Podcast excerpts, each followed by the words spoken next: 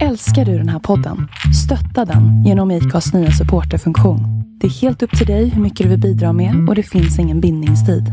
Klicka på länken i poddbeskrivningen för att visa din uppskattning och stötta podden. What is the source?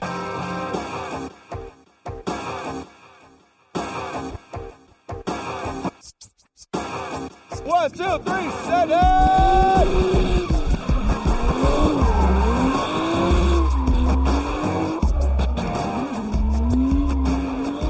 Hej och välkomna till ett nytt avsnitt av Driftpodden med eh, mig, Henrik Andersson. Christer Hägglund. Och Robban Strandberg. Tjena gubbar, allt väl? Ja, Ja, det är det väl så här lite grann i mellandagarna. Eh, lite mellandagsledig faktiskt. Mysigt. Ja, det är jag också faktiskt. Jag har inte gjort ett enda vettigt handtag, jag vet inte. inte jag. jag. Jag befinner mig på arbetet under dagarna. Det, det var ungefär, Ja. jag, kan, jag kan inte komma påstå att jag jobbar för det, det vore en ren jävla lögn. Nej, jag kanske nästan jobbar mer jag då, för jag håller ju på att förbereda. Vi ska flytta på lite människor och rum och grejer här i huset. Så att eh, jag har faktiskt haft rätt fullt upp. Så jag håller på. Har de, Har, by har byggjobbarna gjort klart då? Byggjobbarna har inte ens börjat än, men nu Nej. är det torrt i alla fall. oh, Så att eh, bara jag ska dra ett litet rör till en grej så ska jag ge klartecken. Då börjar de att lägga golv. Så att eh, nu börjar det på hända grejer i alla fall. om någon har missat så har Christer har alltid haft en förkärlek för Venedig. Så han tänkte anlägga det i hälften av sitt hus där. så när, han, han hade visat några små bilder och så var jag på besök hemma hos Christer. Så tänkte jag, "Men kom och titta på det här. Det ser ut Bilderna gör inte rättvisa kan jag säga. Det såg ut som jag höll på att tappa hakan när jag klev in där. Herre Ja. jävlar. Det är inte, inte nog med att det är vatten som Venedig, det är liksom det här sjunkande Venedig Ja, ja, också. Precis. Ja. Nej, det är tur han har ett stort hus den här karln. Ja men nu är det slut på plats faktiskt. Så nu blir det nog mer nu. Då måste jag ställa ut grejerna utomhus. För nu, nu är det travat. Oh. Jag vet Det inte, det som jag, jag gissar någon gång förut att det är det är väl 60-70 kvadrat säkert i alla fall som är vattenskadat som är helt utan golv nu. Ja, det är rätt stort. Det är ju fan stort. Det, det, Ja, är det är inget det. skämt. Det, det ryms lite möbler på de Oh ja, oh ja. Jag kan säga så här, jag bor på 75. Mm. Så det är liksom min yta ungefär. Ja, Eh, ja, nu ska vi inte prata om allt sånt. Eh, jag håller på och anlägger tomteskägg kanske. jag tänkte säga se. det. Jag Väldigt luden. Ja. Eller så har jag bara rakat mig. Jag vet inte. Mm, Ledigt. Precis, det är eh, ledigt. drifting.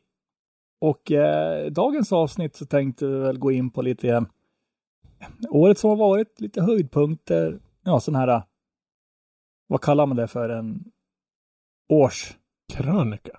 Eh, Ish. ja, Mm. ish, med, med lite grann, nu är vi ju äldre alla tre så att våra minnen är ju liksom ganska intensiva men korta. Ja, det... Agnetas nyårskarameller fast utan Agne- Agneta. Ja, men precis. Med tre dementa farbröder istället. ja. eh, vi kan väl börja med faktiskt Ja, planen var väl lite grann så här att vi skulle fundera ut några stycken höjdpunkter var. Mm. Eh, sådär och det blir ju lätt att det är grejer man har varit iväg på och sådär. Nu har ju du Henke inte varit iväg på så många grejer under det här året av olika anledningar men vi eh, Jag har valt ut ett par grejer som jag har varit på och en grej som jag bara reflekterar över som jag tycker ändå var en höjdpunkt. Så vi får väl eh, se lite grann vad vi har grävt fram för någonting ur våra minnesarkiv. Ja, och jag kommer ju vara med. Alltså de höjdpunkter vi listar är ungefär det som är. Men det Mm, vart väl ett sånt där konstigt år där ingen egentligen var iväg och åkte på, på alla, eller så många tävlingar som man önskar. Jag hade nyss bytt jobb så man har ju liksom inte möjligheten att bara sticka iväg på semester utan att ha någon semester. Det hade ju blivit potentiellt svindyrt att åka på en tävling om man inte får, dels måste vara ledig två dagar, reskostnad dit tillbaka och så vidare, så har man ingen semester alls. Det är obra. Mm. Ja, och sen så är det att det här har varit ett mellanår. Ja. Fast jag måste Det- säga, om, om det här har varit ett mellanår så har det varit förbannat bra drifting mellanår måste jag säga. Ja, det har det varit. Alltså ett mellanår för oss. Ja. Eller för mig då. Men alltså driftingen sett har gått framåt. Mm. Men, Men ska eh, vi... Ja, ska du börja då Robban kanske? Det var ju du som eh, om man Ja. ser rent tidsmässigt har Ja. den första höjdpunkten. Ja men precis, jag fick ju möjligheten att dra ner till Elmia Vilket var ju väldigt hastigt och lustigt. Det var ingenting egentligen planerat. Men nu fick jag möjligheten att sticka ner. Så då var man ner. Men jag missade förmiddagen på första träningsdagen så att säga. Så jag kom ner ungefär, ah, kan det ha varit tre, fyra ish snåret där nere. Och åkte ifrån ett kallt Sundsvall ner till ett definitivt inte lika kallt Jönköpingstrakt där nere. Så man var ju inte klädd för det där vädret kan jag säga. Jag som norrlänning tyckte det var olidligt varmt. Andra stod i dunjackor. Vår skånske medarbetare till exempel såg ut att bara frysa ihjäl där nere. men det var de, har, de hade väl redan högsommar? Ja, ja men precis. Nej, men, ja, då, han åkte ju norrut lika långt nästan som jag åkte söderut. Så det var ju, var, var ju jävla skillnad. Nej, men det var en ny bana där nere som de hade kört. De slapp ju köra inne på den här lilla arena-grejen där som var väl egentligen mer en show än en, en faktisk tävlingsarena. Den här nya banan är ju dels lite kuperad. Jag gillar den här lite, vad blir det, första, andra och tredje kurvan kan man väl nästan kalla det. Gå liksom ner i en liten sluttning runt några träd där. Som gjorde att mm. mm. Sen är väl inte banan är väl, eller området är väl ett nyasfalterat sektion av den gamla parkeringen på baksidan där. Så det var ju inte mm. slät och fin som en F1-bana, vilket jag uppskattar. Det var, man fick jättemycket schyssta bilder, men det måste ju ha varit ett helvete att köra på den här banan. Jag skulle inte vilja försöka göra någon dämpad setup där. Eller? Men det var ju fast, ett fast det ska vara svårhet. Ja, det var, det var helt enastående. Det där är nästan en av mina, ur visuellt att stå och titta på så här, det är nästan en av mina favoritbanor nu. De mm. gjorde ett enormt jobb där nere. Lite tråkigt så här, om vi åker dit för att fota. Så det fanns inte sådär jättemånga ställen att stå där man kunde få någon form av unika bilder utan det var nästan så vi stod och köade på de här fyra ställena när man fick schyssta bilder och så bara nu har du tagit tio bilder, nu är det min tur, nu får du gå och ställa dig sist i kön. Det var liksom så. Det var lite... Mm. Ja. Elmia, har, ja, Elmia har ju alltid varit publikens tävling. Ja. Men där, där, måste jag säga att de gjorde, det var, jag har inte riktigt hajat hur det gick till angående publiken där nere. Men det var en del knorrande. För tydligen så kunde man köpa, vad jag uppfattat, och det här kan vara helt åt helvete fel.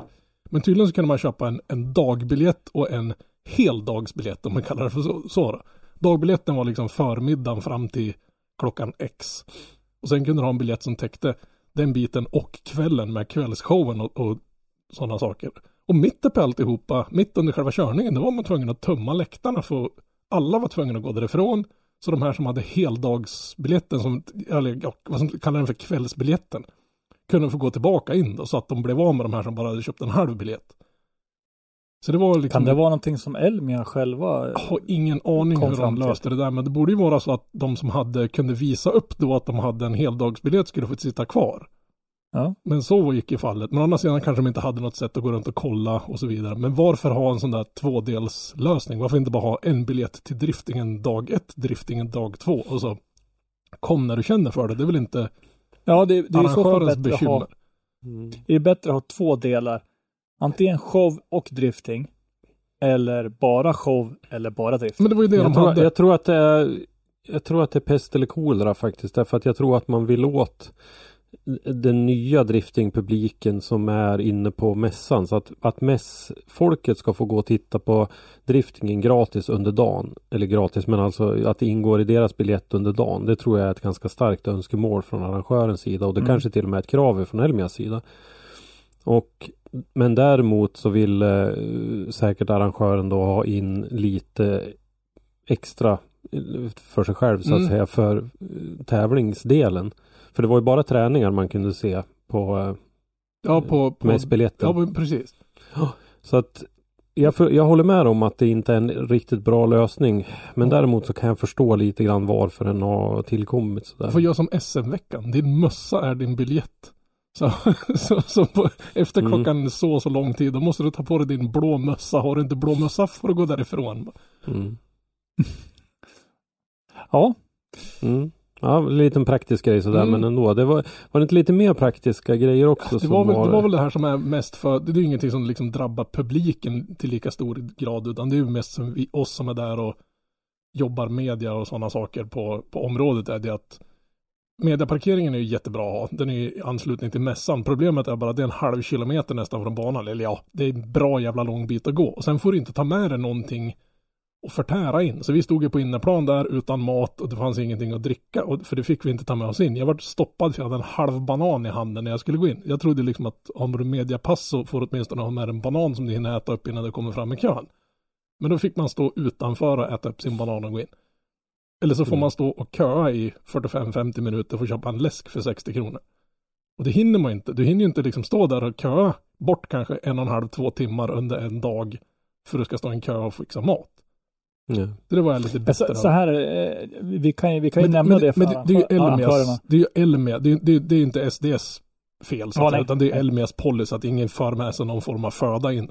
Så det slutade med att vi, jag tömde ju min väska inne på innerplan och bad mina kollegor vakta min kamerautrustning.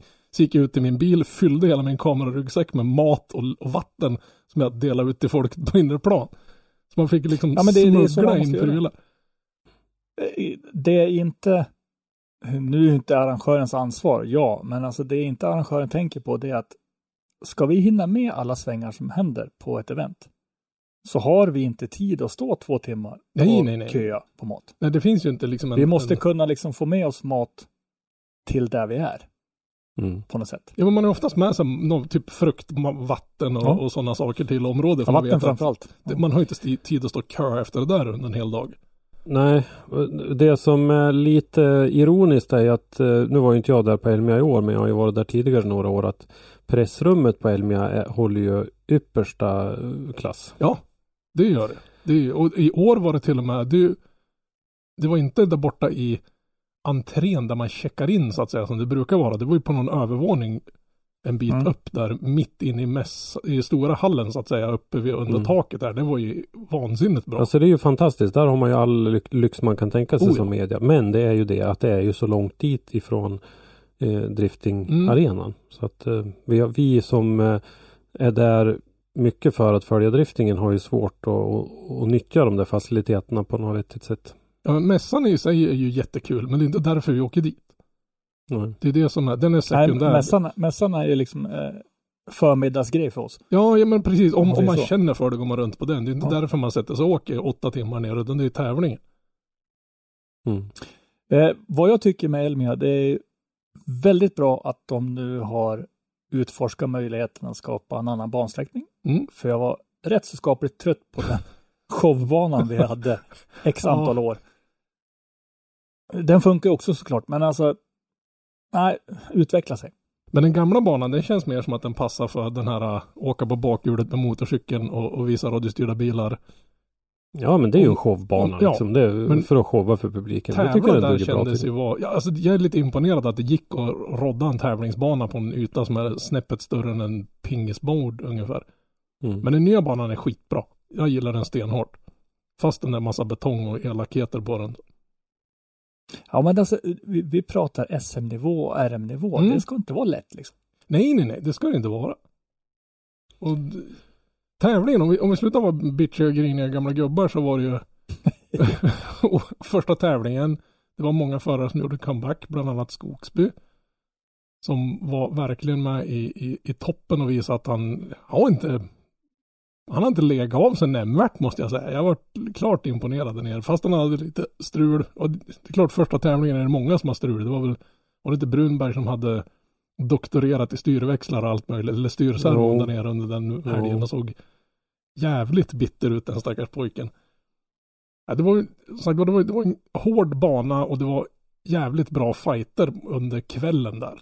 Det skulle varit roligt att veta hur många poäng som skilde mellan ettan och tvåan i, i finalen där nere. För det, jag har kikat på den, jag var där och såg den live, jag har kikat på mina bilder, jag har sett på eftersändningen och jag är sjukt glad att inte jag skulle bedöma det där. För då hade, de, då hade det blivit slantsingling och det där. Det, jag fattar inte hur de kunde urskilja det där.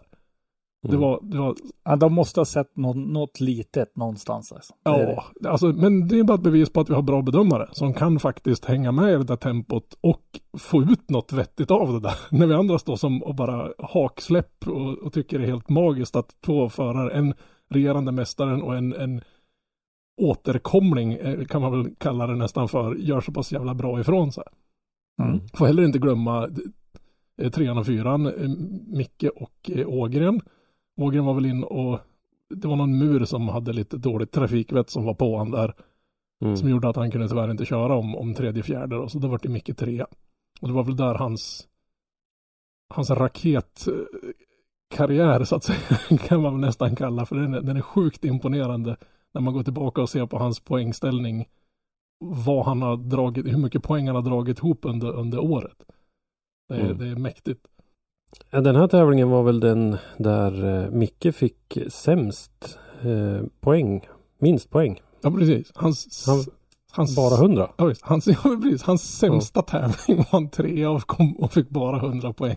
Det, är- det är ju fan sjukligt. Du kan lägga ner den här sporten. Gör om poängsystemet. Ja, sen har vi det att ja, det var kul att se. Eh, många, det fanns ju många läger just med Skogsby, inte Skogsby och så vidare. Så vidare. Eh, har, han, har han möjligheten att hängt med utvecklingen? Men här ser vi att alltså bilarna har utvecklats, förarna har utvecklats. Men det är ju inte enorma steg. Nej, men sen har han väl, han har väl inte liksom suttit bara med, med fötterna på, på bordet Nej, ju och, inte, och och inte kört någonting. Det, det är klart, men han kanske inte har tävlat på den här nivån. Så jag är sjukt imponerad och ärligt talat lite förvånad hur fort han akklimatiserade sig igen. Mm. Det är bara ett bevis på att han är, tycker vad man vill, men han, bevisligen så är han en duktig förare. Det kan man ju inte Mm. ta ifrån han alls. Säger man annat så har man fel. Mm. Ja. ja. Resultatet i säsongen bevisar det. Och sen har han väl haft mekaniska strul deluxe i år också. Och ändå lyckas hamna där han hamnade i slutställningen. Mm. Det är fan Ja, ja, men det är imponerande helt klart. Och det, det är ju det där som krävs för att plocka ihop en hel SM-säsong och göra ett bra resultat. Då behöver man allting och då behöver man ha en bil där man vet att man kan lita. Det såg vi bara på Micke Johansson som vi nu höjer till skyarna. Det gick inte så speciellt bra för honom heller det året när motorn höll på att jäklas när han hade för högt, eh, vad var det, mottryck eller vad Mm. det var som gjorde att han, han sprängde motorer på rad liksom. Sen en annan sak måste man ju säga också med tanke på hur mycket pisk de här bilarna får. Skogsbys bil såg jävla, ja, bortsett från sista tävlingen var det lite flidd, men han har alltid haft liksom puts på grejerna när han backar ur över trailern. Det är lite imponerande hur man har den tiden Mm. och fixa till grejerna mellan tävlingarna. Där ser du ju vikten utav att ha alltså hela kedjan. Mm. Alltså ett bra, schysst team runt omkring sig. Men det är lite biten, schysst liksom. mot samarbetspartnern också, att man ser till att bilen ser liksom fräsch ut mellan, Oh ja. Oj, mellan vännerna, så man inte har någon påse skridskor ur sista tävlingen. Mycket viktigt. Ja, bilen är ju liksom ens varumärke Mm. i Mm. princip. Ehm, om vi hoppar vidare lite grann så min första riktiga höjdpunkt det var ju när vi var på Demek i Fällfors. Mm. Det är ett skapligt hopp däremellan. Ja, det är ett skapligt hopp. Eh, i, på många sätt. Eh, både geografiskt och typen av bana och, och allt möjligt. Och lägsta nivån på körningen höjdes ju också ganska ordentligt. Eh, det var ju otroligt roligt att dels få se en svensk deltävling eh, i DMEC för första gången Mhm. och att eh, det var just Fällfors som fick den att vi äntligen fick komma dit upp. Vi har ju pratat om det i flera år. Det, det jag har knappt vågat nämna Fällfors. Nej, min, men, min fru är så dödligt less på att höra om den banan. Som, mm. Så det finns ingen hejd. Nej, så att eh, det, det var en bra bana. Det blev en bra körning tyckte jag. Så, tyvärr så var det ju väl, blev det ju ett väldigt dåligt eh, resultat av, eh, av de svenska wildcardsen. Och, och delvis så berodde det på en, en, en väldigt taskigt tajmad regnskur alldeles precis i topp 32an som gjorde att det var flera av dem som fick svårt. Jag tror att vi hade haft fler vidare till, till topp 16 om inte den där regnskuren hade kommit. Men samtidigt trodde man ju liksom att de här svenska förarna som har lite motorsvagare bilar skulle ha en fördel av det där. Men ja, då var det fast så de hade ingen setup för det. nej, och, nej men precis, plus att det torkade väl till så på de ställen där de verkligen hade haft nytta av att det hade varit lite halt. Mm. Där lyckades det vara torrt när de skulle köra. Så mm. det var lite sugigt. Ja, nej men det var, det var roligt och bra anläggning som sagt och när vi pratar förutsättningar för oss i media, ett otroligt fint eh, pressrum. Ja, verkligen. det var ju otroligt varmt den här helgen. Jättevarmt, men det var ju skön aircondition det där inne. Och, Nästan som man funderar på att sitta där och livestreama skit på mobilen. Ja, ja, det var magiskt. Men när det är typ 30 någonting grader varmt ute och du går in på ett ställe där du kan dra ner det till 17 och sätta det framför AC'n. ja, Nej, Ja, det var ja, det var härligt. magiskt. mm. Ja, det var liksom en höjdpunkt inte bara på DMEC utan även på sommaren. Kan Ja. säga. Ja, det var ju Precis. vidrigt varmt helt enkelt. Som Mm. blekfet medelålders norrlänning så det där vill jag inte vara med. Men när vi Mm. åkte upp, då hade vi klivit in i bilen i Sundsvall där det var väl 25 grader varmt kanske. Nej, jag vet inte ens om det var så. Ja, i alla fall. Så körde vi AC'n på 16-17 grader hela vägen upp och stannade vi till för vi tänkte vi måste proviantera lite nu när vi kommer fram till Skellefteå och kliver ur bilen och det är 35 grader varmt. Det var ju som någon jävla stor gav en snyting när man klev ur. Det var samma känsla som när man kliver av flyget när man har åkt ner till något medelhavsland och ska Ja, åka på semester. Fan, liksom. det var vidrigt. Alltså. Det var Ja, knappt det- man kunde få i sig. Det kändes som man försökte andas in så fick man inte ner syre i lungorna. Det liksom stannade halvvägs. Mm. Nej, det var lite Oh. schysst. Och sen b- området måste jag ge en, en jätteeloge när vi får något sånt här tokryck. Tänkte, vi tog ändå med poddprylar. Vi kan se om vi kan sitta någonstans och podda. Så gick jag upp till, till incheckningen för, för förare och media och frågade, hej, finns det någon vi kan prata med? Går det, finns det en möjlighet att låna ett rum? Så fick vi låna värsta konferensanläggningen liksom, och, bara på några minuter. Men det är klart ni ska podda. En Helt för oss okända människor tyckte, bara släppte de in i någon låst del av byggnaden. där. Nej, det var makalöst. Mm. Ja, men det, det känns ju som att Fällfors, eh, ja vi har ju pratat om Fällfors jättelänge. Och det känns ju verkligen som att det är alltså en anläggning utav rang. Ja, det måste jag och säga. jag tyckte de löste mycket av de här praktiska bitarna på ett väldigt bra sätt. Det vart ju som en slags food court eller vad man ska säga oh, där. ja. Där de hade alla de här, det var ju lite olika eh, tält och husvagnar och grejer där de eh, lagade mat och sålde. Och det fanns ju väldigt mycket att välja på. Väldigt mycket olika. Det var lite wok och det var ju ja, naturligtvis hamburgare och de här vanliga delarna. Och sen fanns det ju något annat än woken? Nej men den var ju toppen. Ja. Och så var det ju nå, det fanns ju någon sån här renskav. Eh, Och det Mm. fanns ju lite allt möjligt och allting då runt ett, en, en ganska stor samling Mm. med bord. Så att var man ett sällskap så kunde var och en gå och handla det man ville äta och så sitta till, ner tillsammans i mitten där. Men det var ju både liksom publik och funktionärer Ja. tävlande. Så det var ju jäkla schysst mingelzon där. Vi sprang på en hel del folk som vi inte ens visste att de var på området där. Mm. Det var Nej, jättekul, och- men de, de hade ju den där woken vi började ju testa den och sen det var så Ja, jävla bra så vi åt inget annat än den hela Nej. helgen. Otroligt service-minded eh, personal Ja, där verkligen. också. eh, Tyckte jag. Så att eh, det var, nej men det var toppen. Sen eh, vet jag ju att eh, den, vad ska man säga, den anställda eh, personalen på plats och, och de, de hade ju en egen matsal. Mm. Jo men det är ju schysst. Serverade annan mat. Men ut, utan dem så hade det här blivit pannkaka. Ja. De gjorde ju ett makalöst jobb i den här jäkla värme. Mm. Och, och mycket publik eh, var det ju faktiskt. Eh, det hade kunnat vara mer eh, naturligtvis men jag tycker att det var eh, helt okej. Eh, det var ganska mycket tillresta finländare. Som eh, Men den har, bra. väl, den har väl den lilla nackdelen att den ligger ju tyvärr då norr om Gävle. Så då blir det väl inte Ja. lika mycket folk som besöker den tyvärr. Nej, jag tror egentligen att inte att banan är det och placeringen är det som är nackdelen utan det är sörlänningarnas eh, inställning till att resa som är Mm. Som är nackdelen. För om vi tittar på finländarna som var där och så, så tror jag inte att de hade någon närmare än vad Nej, vi kom, kom nog ganska långt ner i Sverige på, på samma avstånd och, och, och så. Men eh, sen var det väl lite mäckigt att hitta något ställe att bo på om man ska vara där över helgen. För man åker ju inte upp en Mm. dagstripp ifrån från, inte ens från Sundsvall till Skellefteå. Det tycker till och med jag är en Mm. bit att åka. Så det var inte riktigt lätt att hitta boende i, i närheten. Vi hade ju turen att hitta någon liten fiskestuga mm, ute i nowhere på vägen dit. Annars hade Mm. man ju fått åka till Skellefteå och bo där.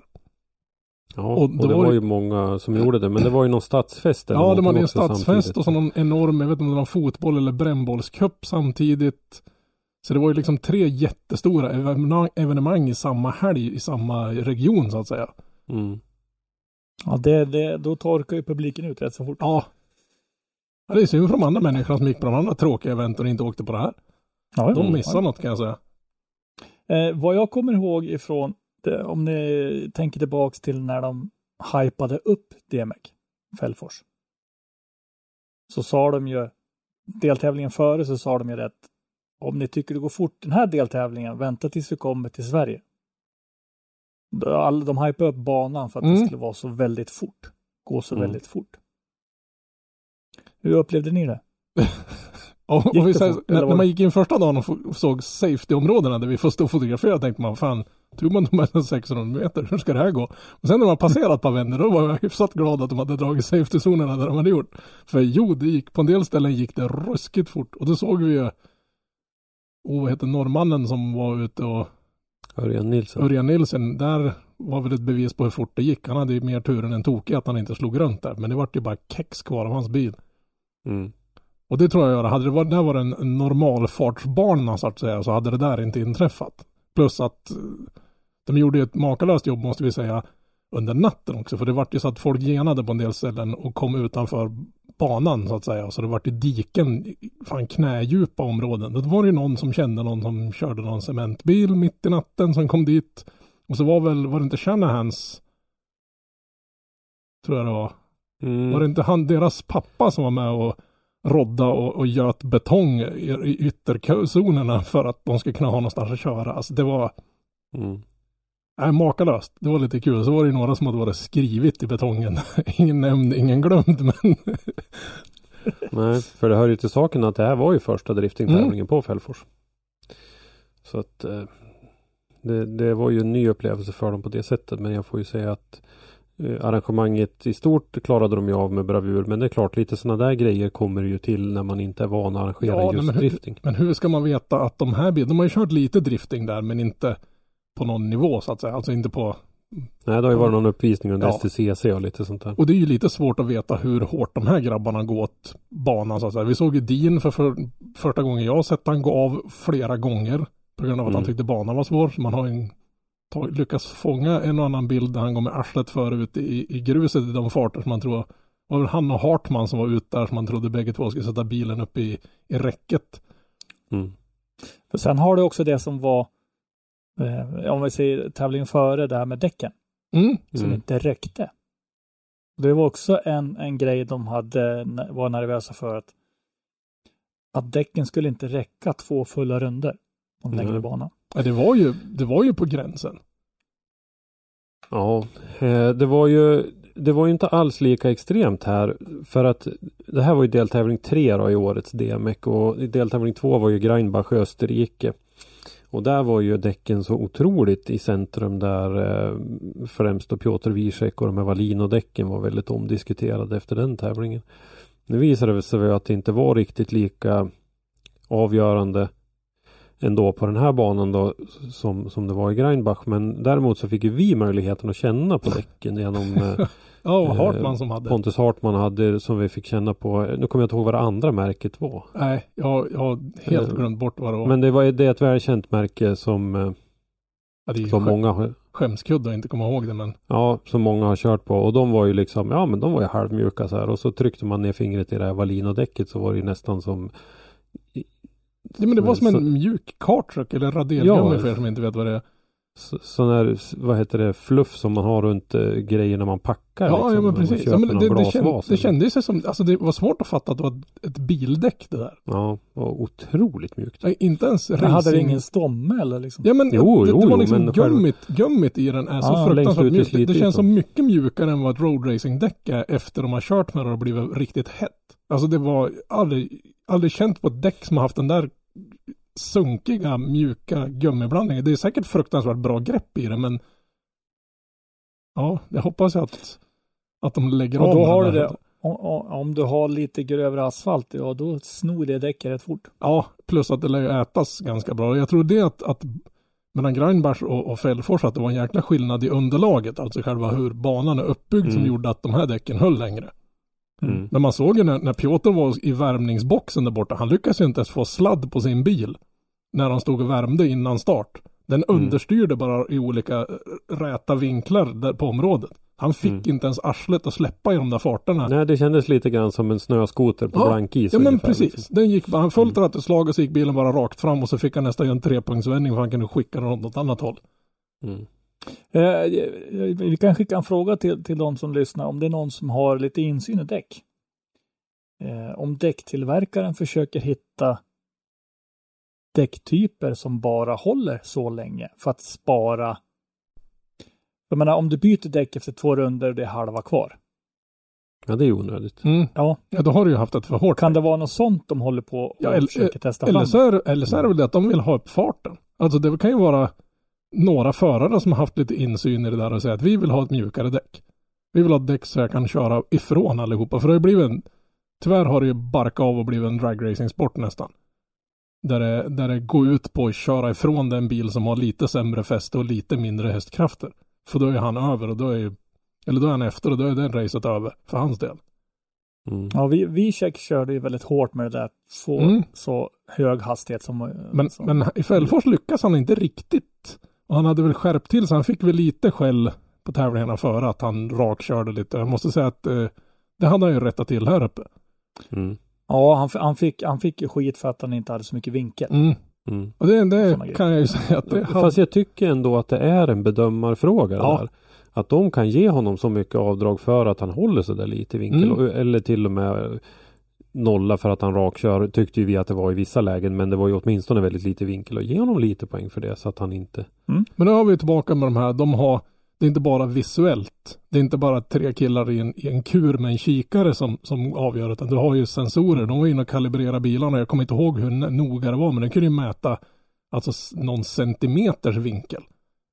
Ja, och både vinkel och eh, även närheten mot ideallinjen Precis. mätte man. Mm. Och så då blir det liksom, det är klart, då, då, då tar man ju bort lite utav bedömningsgrejen så att säga. Då är det inte, vad ska man säga, och slå mig inte när ni träffar den, så då är det inte simhoppning längre så att säga, utan då är, då är det mera, ja, men Nej, då, det är inte riktigt lika godtyckligt Nej. längre. Det finns lite grann data Ja. och ja, ja, de har väl till och med så pass mycket data så att bedömarna skulle nästan praktiskt taget kunna gå och dra en kaffe och sen gå tillbaka och titta på loggen ungefär. mm. För, för sen är det att om du, om du får en logg som säger att du har 10 graders vinkel Mm. Eh, medan din motpart har 80 graders vinkel. Ja, jo men då, då tycker man att då borde man, man ska ju försöka efterapa varandra så att säga. Ja. Och då får man ju nästan ta det i beaktning samtidigt. Ja, ja. Ja. Men ja. Men vad tror ni? Tror ni att det kommer att bli någon till DMEC i Fällfors? Eller vad ska sä- säga så här, kommer det att bli någon till DMEC i Sverige nästa Ja det år? tror jag men jag tror inte det kommer att bli 2023 däremot eftersom Finland ju har varit väldigt öppna med nu att de kommer att ha en tävling. Mm. Vart någonstans Eh, i Finland var det? Joa Rintanen har ju pratat om det. Jag vet inte exakt vilken bana om det är släppt än. Men eh, det kommer att vara kan- en jag- tävling i Finland i alla fall. Mm. Ja, Jag misstänker att det är eh, nog i samband med den stora festivalen brukar ha. Ja, Vad heter den? Ingen aning faktiskt. Som vi kallade finska Ra- gatubil någon gång. Ja, Raddalle. Ja, Fast på finska, jag vet inte. Ja, jag har det. ja. Ja, vi får se, men eh, eftersom det blir en finsk deltävling så tror jag inte det blir en svensk i år. Däremot så kan man ju tänka sig att det kan bli någon slags att vi varvar lite grann. Mm. En nordisk tävling. Jag tycker ju lite synd om norrmännen faktiskt som fick deltävlingar två år i rad eh, som ju var tvungna att ställas in då på grund av covid eh, i, i olika omgångar. Ja, det är jäkligt surt. Jag kan ju tycka så här, varför inte ta då? Du börjar i Finland, Sverige, avslutar i Norge och sen åker du neråt. Mm. Ja, ur, ur, och, och gärna man kan liksom tajma ihop det så att det är helg efter varann. Så att det liksom Ja, inte är någon sån här van, liksom. vansinnes åka igenom. För, men vi måste ju tänka på teamen också. Det kostar ju något kopiösa. Det här är ju inte killar som slänger, åker mellan mellan Merca Sprinter och någon hyrsläp direkt. För en del hade ju några sjuka Men kunna ha då- alltså. Mm. Ja, men alltså kunna ha då tre eller fyra veckors Mm.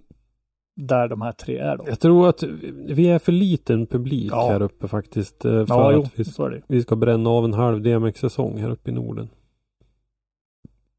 Ja, Så. Finland kanske, för om, om de kör ihop det med något stort. Mm.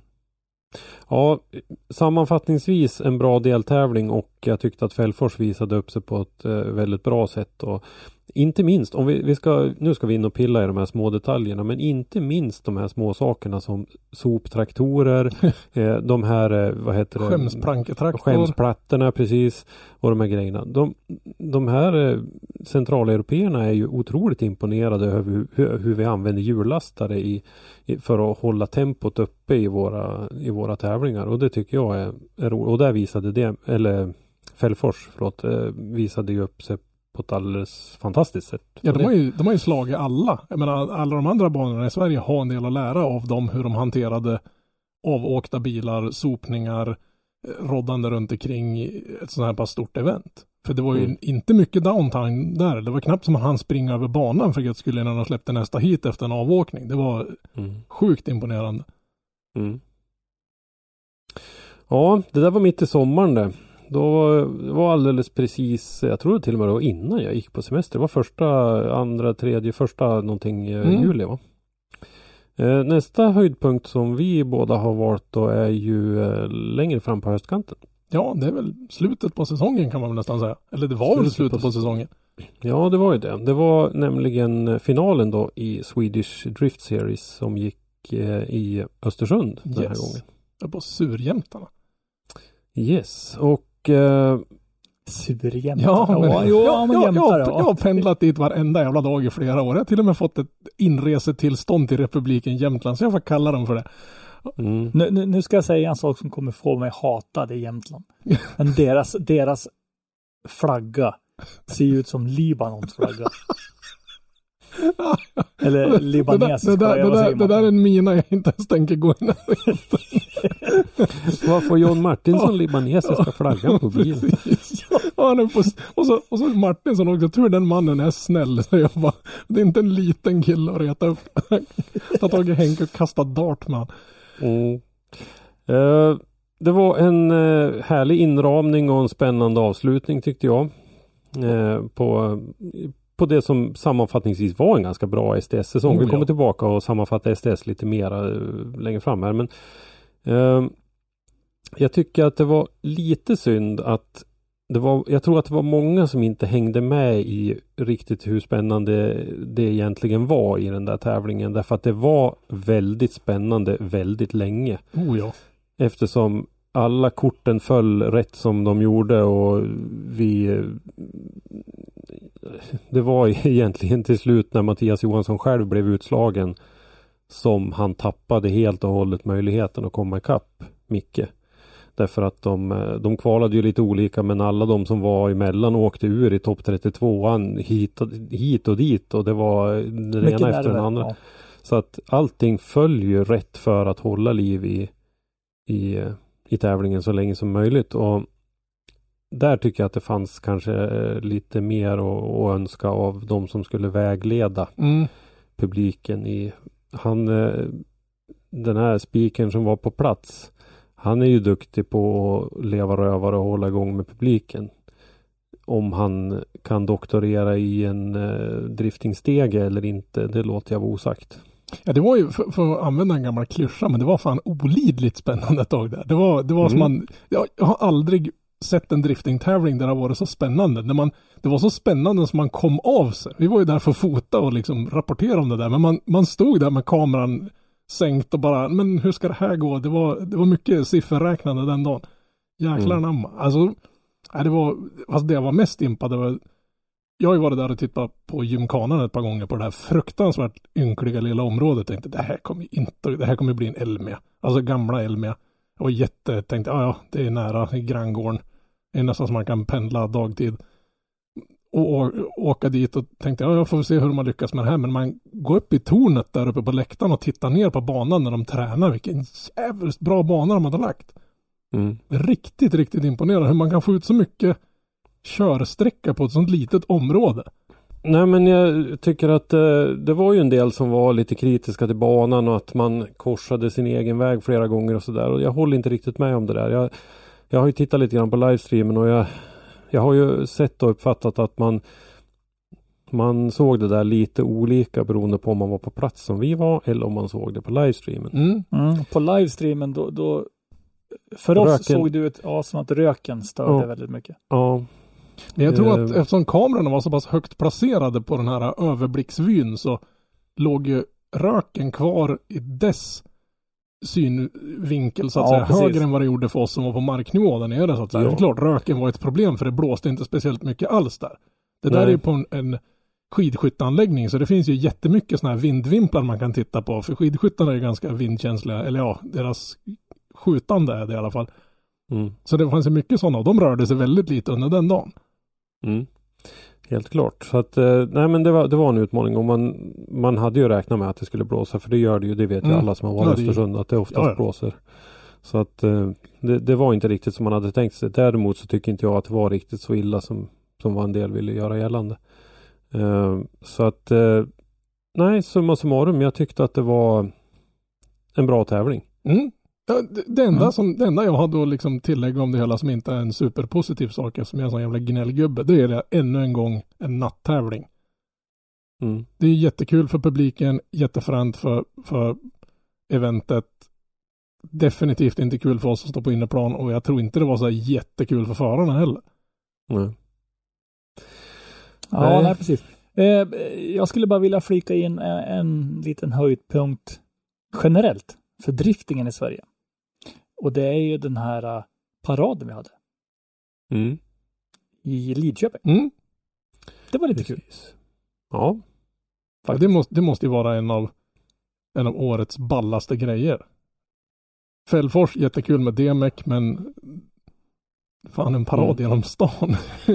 parad genom stan under det här som kallas för julafton där i Ja, Lidköping. Det är ju ett jättestort motorevent med otroligt mycket publik så att det var, det var jättestort att få göra det där och speciellt kan jag tycka nu sticker det ut lite ytterligare när Riga inte får göra sin parad längre Japp.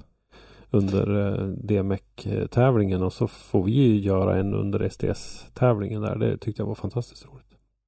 Men som sagt var, det är ju bara att hoppas på att det här är någonting som kanske kan dyka upp på någon annan i någon annan stad med något annat event någon gång.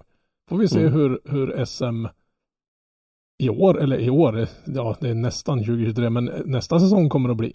Vi har ju Mm. liksom inte hört någonting där. Vi vet ju ärligt talat, handen på hjärtat, vi vet inte ens om det kommer att bli ett SM nästa år.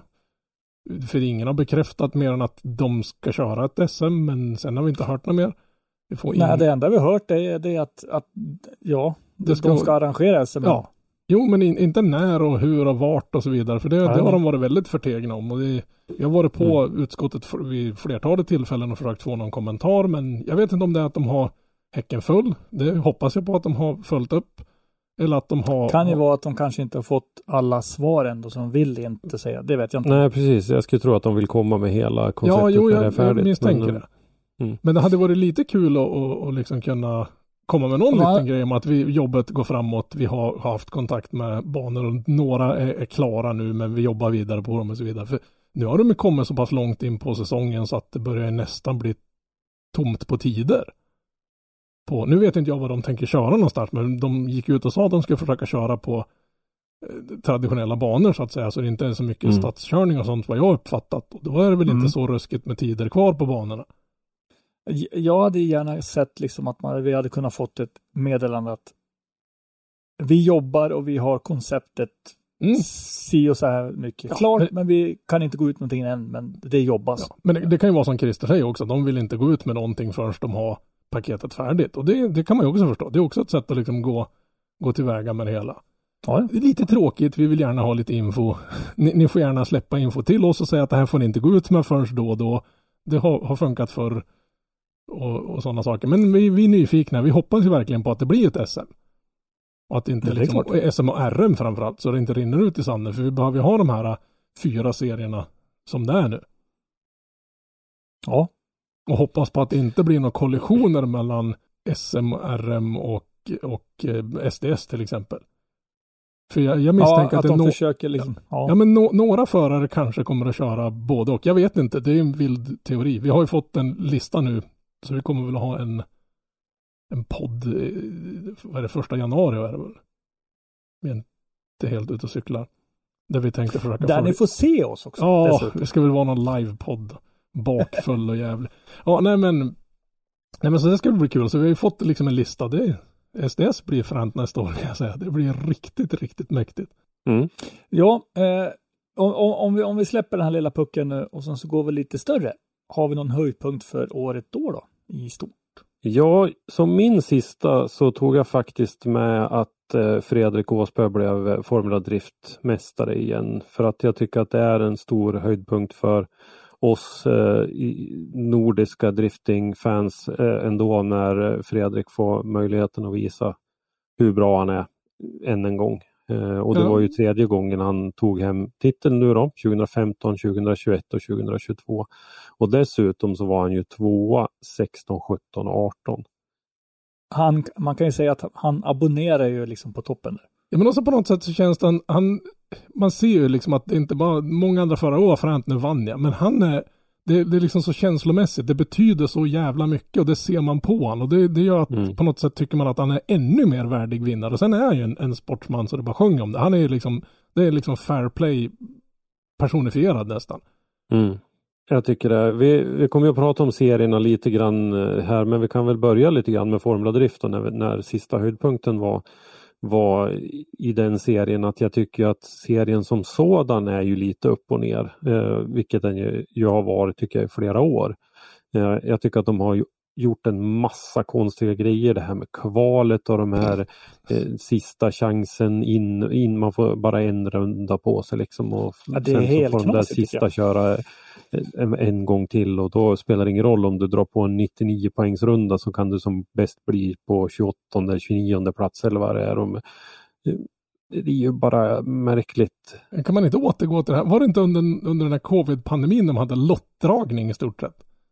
Ja, alltså det, det, också känns nästan, ja men det känns nästan på något sätt jävla mer rättvist än det här. För menar här, Ja. där var det ju bara slumpen. Här har du ju, får du minsta lilla skitkvalrepa ett, då har det, spelar det ingen roll om du sätter in som, som du säger en 99,9 poängsrunda så är du fucked either Mm. way liksom. Nej, för att jag, jag förstår att det, det här har ju lite grann med mediatid att göra och sådär. Men vi måste ju komma ihåg att Formula Drift fortfarande bara inom citattecken sänds på deras egen Youtube. Mm.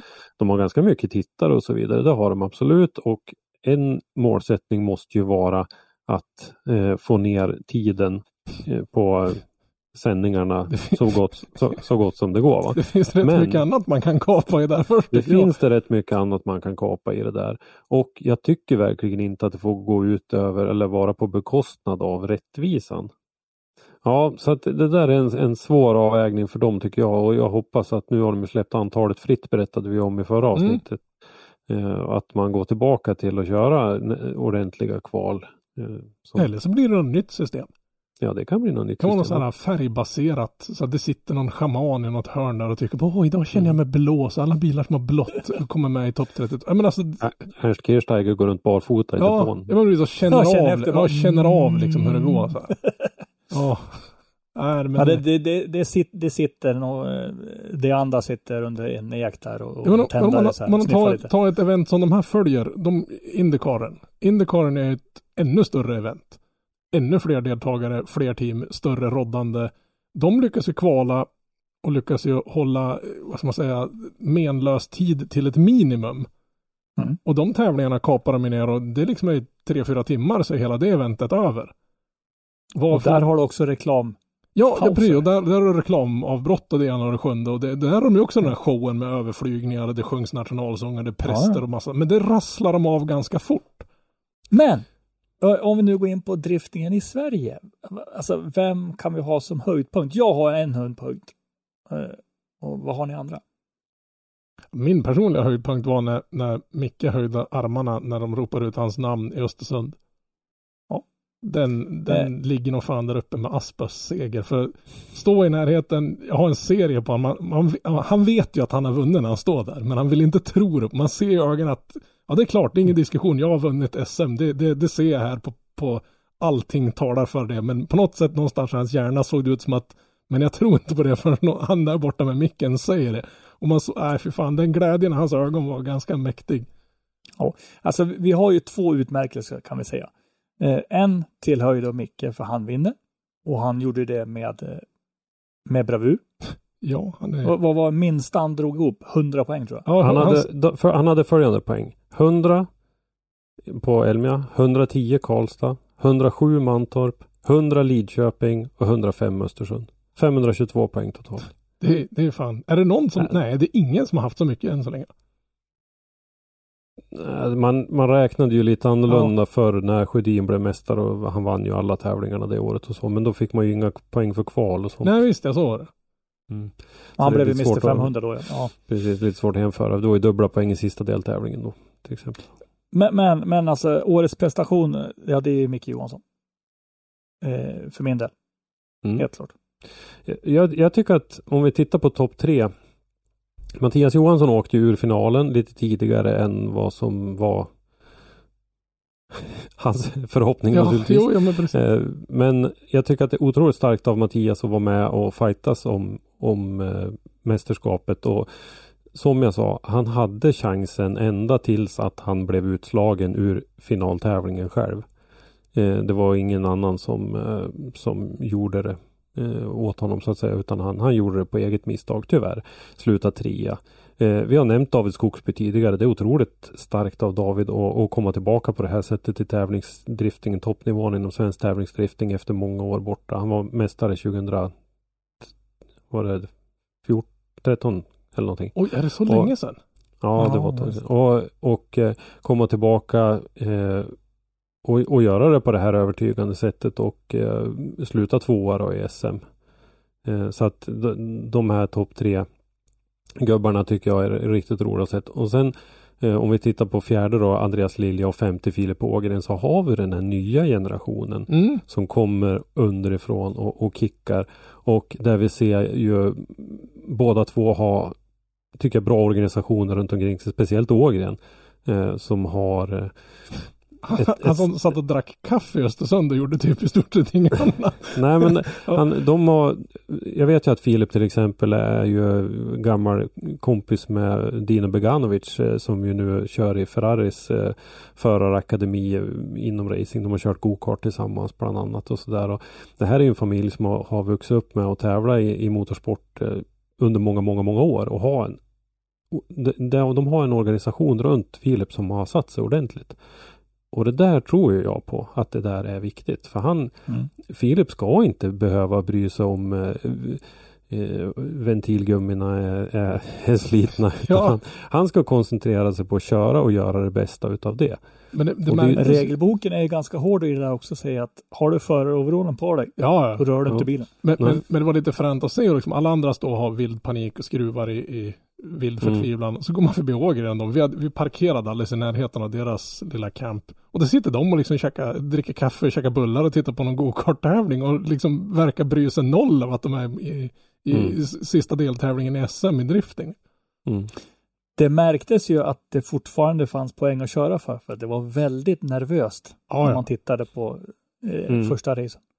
Men, men tittar vi på de här topp fem i SM då. Mikael Johansson, otroligt stark. Han blir mästare för andra gången. Han har, gör en helt fantastisk säsong. David Skogsby får vi säga gör ju årets comeback. Eh, stark hela säsongen. Lite tekniskt strul i sista tävlingen här som gjorde att han fick eh, åka skämsplanka sista, eh, eller bärgningsbil. Mattias Johansson, fjolårsmästaren. Han är med hela vägen fram in i det sista. Han vann första tävlingen där på Elmia eh, och är med ända fram hela vägen. Eh, och så de här två yngre då, Lilja Ågren som, som liksom kompletterar de här topp fem. Jag tycker det där är en, en, en, en riktigt, riktigt fin topp fem i ett SM. Ja, verkligen. Mm. Men det, det var ju som du säger på slutet, alltså, det var en nervbitar deluxe det här. Alltså, det, här vill, Mm. det är ju kul att det är spänning, men ni, ni får fan skärpa er. Alltså, det här, vi är gamla, nu får, nu får ni fan, det, nu, man, man pallar inte med det här. Det var liksom, nej, det var för mycket nerv. Mm. Och sen så kan vi då säga att eh, årets andra utmärkelse är ju då såklart Skogsbys comeback. Ja, Mm. det, det måste vi ge. liksom- Det var, det var, Den är ju grym. Alltså det, Det- finns inget annat. Det- ja, det- nej, men det, det, det är stilpoäng på hela den grejen och hur, liksom, hur säsongen gick. Nej, det, jag, jag, trodde han skulle, jag hoppades att han och, och, och lite fler gammuvar skulle komma tillbaka och visa vart skåpet skulle stå. Det var ingen diskussion om att han släpade in skåpet och visade att det är rött, det är inte blått. Och det förhoppningsvis var det ingen som sket i det, men nej, det där var en jävla bra comeback. Tyvärr gick det Ja. väl inte så bra för vår andra eh, comeback-aspirant som hade världens tyngsta prom nummer två. Det var, det var inte Brunbergs Finlandsfärger utan den med, den med fyra ringar i grillen. Ivars gick det väl inte så bra som vi hade hoppats på. Framförallt säkert gick det definitivt inte så bra som han hade hoppats på. Och sista Om Brunberg är Silja, då, är alltså, då är alltså eh, Det måste ju vara någon Viking Line eller någonting. sånt. Ja, Vikingen. Men alltså det, Schysst koncept, väldigt snygg bil och allting, men det funkar helt enkelt. ja nej, det var motorn som inte riktigt fixade. Nu verkar det som att han håller på att skruva för fullt. Och fixa. Mm. Jag hoppas på att han kommer att köra någonting nästa år. Jag vill Men verkligen... skruvar han med Audin, då håller han inte på med Ja, någon det, det ser ut som någon BMW BMW. Jag vet inte om man har gett upp Audin eller om man håller på att bygga Nej, en det där BMW, BMW-spis till Audin. Jag har ingen aning. Jag har, Nej, det där är någon sån där BMW busbil. han, har, han har M5. varit väldigt förtegen om, om vad det är som Det pågår. enda jag hörde det, det var ju det att, eh, att han ville ha tillbaka sitt BMW-koncept i motorn. Släng ner Mm. en LS i den där och sluta hoppa i tjafsa. Mm. Nej, jag, ho- jag, hoppa, jag hoppas han inte liksom har tappat eh, lusten. Om han har gjort det på något sätt så kan jag faktiskt förstå varför. För blicken Mm. eh, på han när han klev ur bilen uppe i I Östersund. Östersund. Ja, Mm. när, inte ens räddningstjänsten vågar gå i närheten av han. I, i och för sig en kul prick, men de ögonen syntes Ja, på, var på han 20 inte bra. meters håll. Det var ingen som ville gå och prata med den mannen då, för då har man inte... Då har det varit en smäll och en duns och skjorta varit tom där. Det är synd för det är ju en fräck, alltså det var ju ett fräckt koncept han kom ja, men då så har Mm. jobbat så jävla hårt för det där och så går det så jävla dåligt. Det gjorde så Ja, men jävla det är ju också en, en som jobbar hårt på allt det här runt omkring Mm. med att det ska vara snyggt och prydligt och, och eh, han jobbar mycket ihop med sina sponsorer. Smörjteknik har ju varit med honom hur länge som helst. Eh, Clean hade han med sig nu som eh, stor eh, samarbetspartner och så vidare. Så att han, han, han, han vet hur en slipsten ska dras helt Oh, ja. enkelt. Alltså jag Ja. hopp, jag vi, hoppas, vi att, hoppas han, att det blir lite mer framgångar. Ja, verkligen. Jag hoppas att han, han är med nästa år i någon serie och kör. Mm. För det... Nej, det vore tråkigt om man skulle inte vara Mm. med. För det vore B. Jag tänkte om vi kikar tillbaka lite grann på tävlingarna då. Så Elmia pratade vi rätt Mm. mycket om i och med din eh, höjdpunkt där och ny bana och, och eh, på det stora hela positivt när det Oh gäller ja, tävlingen. riktigt kul tävling.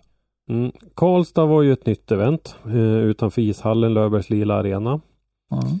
Eh, var väl en bana som kanske inte imponerade jättemycket på mig. Men Rätt mycket likt finalen året före Ja. i Linköping. Mm. Det är just, jag, jag tror att kan det var mer mig än att- likt. Jag Ja, tror att det var den banan. Ja, ja, det var för att sen är det det att, jag menar, bygga upp en på en parkeringsplats, det blir nog ungefär så. Så den, det den, såg lite, den såg lite svårkörd ut. Den kändes, det, det ser inte ut att vara något flyt i den så att säga. Nej. Den kändes lite ryckig. Nej, vi, har ju vet, vi vet ju att vi har ju pratat med arrangören också, att, eller STS-gänget, att de var ju lite förvånade själv hur den kunde funka så bra i Linköping 2021 och inte funkade alls lika bra i Karlstad. Men var det samma yta Jo. så att säga? Ja. Men eh, hur som helst, kul med en, eh, en ny stad, ny tävling i motorsports eh, tokiga Karlstad. Så att eh, publiken var det ju inget fel på där. Nej, verkligen inte. Eh, vi hade Mantorp Park eh, där jag var. Det var ju en torsdag och fredag då mitt under semesterperioden. Eh, sommarens varmaste dag där på torsdagen. Och var ju- blötaste dagen. Ja, och sen, ja precis. Det var, äh, det var helt, helt Alltså stå ute på den där gräsytan då när det var så där varmt på, på torsdagen. Det var helt hemskt. Och så sen då på fredagen så var det ju ett monsunregn av bibliska mått. Alltså de körde ju omkring med hjullastare och skottade undan ur vattenpölarna för att det skulle kunna komma igång och köras en tävling överhuvudtaget. Och det har ju lite referenspunkter i, i, i vara blöt i samband med drifting. Men det där såg ju fan ut att vara, Mm. vara någon, någon ny nivå liksom. Ja, Och, nej, och det var det. Mantorp, det var där de tog, gjorde om banan ja. Så att Mm, de tog bort den där där- lilla knixen. Och sen gick Ja. kommentatorn ut och visade hur det ska gå till. Jag tycker, jag tycker år, årets bästa Mm. håll min ölgrej. Det, det, det var den. Ja, det var. Ja, det var lite synd tyckte jag att de tog bort den. Samtidigt så sparade den massa tid i körningen för att man kunde ju få ett betydligt mycket bättre flyt när man inte går tillbaka och möter eh, in Mm. på, på samma, ja på startrakan så att säga. Så det var bra. Sen var det Lidköping, eh, värdarrangerat event igen tycker jag, och som ju dessutom var final i RM-klassen. Vi har inte pratat jättemycket om RM-klassen, men det var, det var bra körning där också under året Mm. eh, finalen där då. Och vi eh,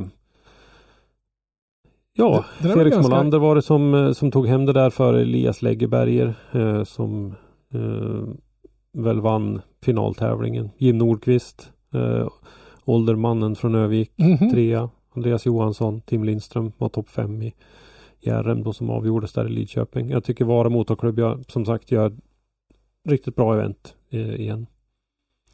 Så att eh, det var in, inte mycket ont att säga om det. Östersund som sagt har vi gått igenom lite grann som var finaltävling då.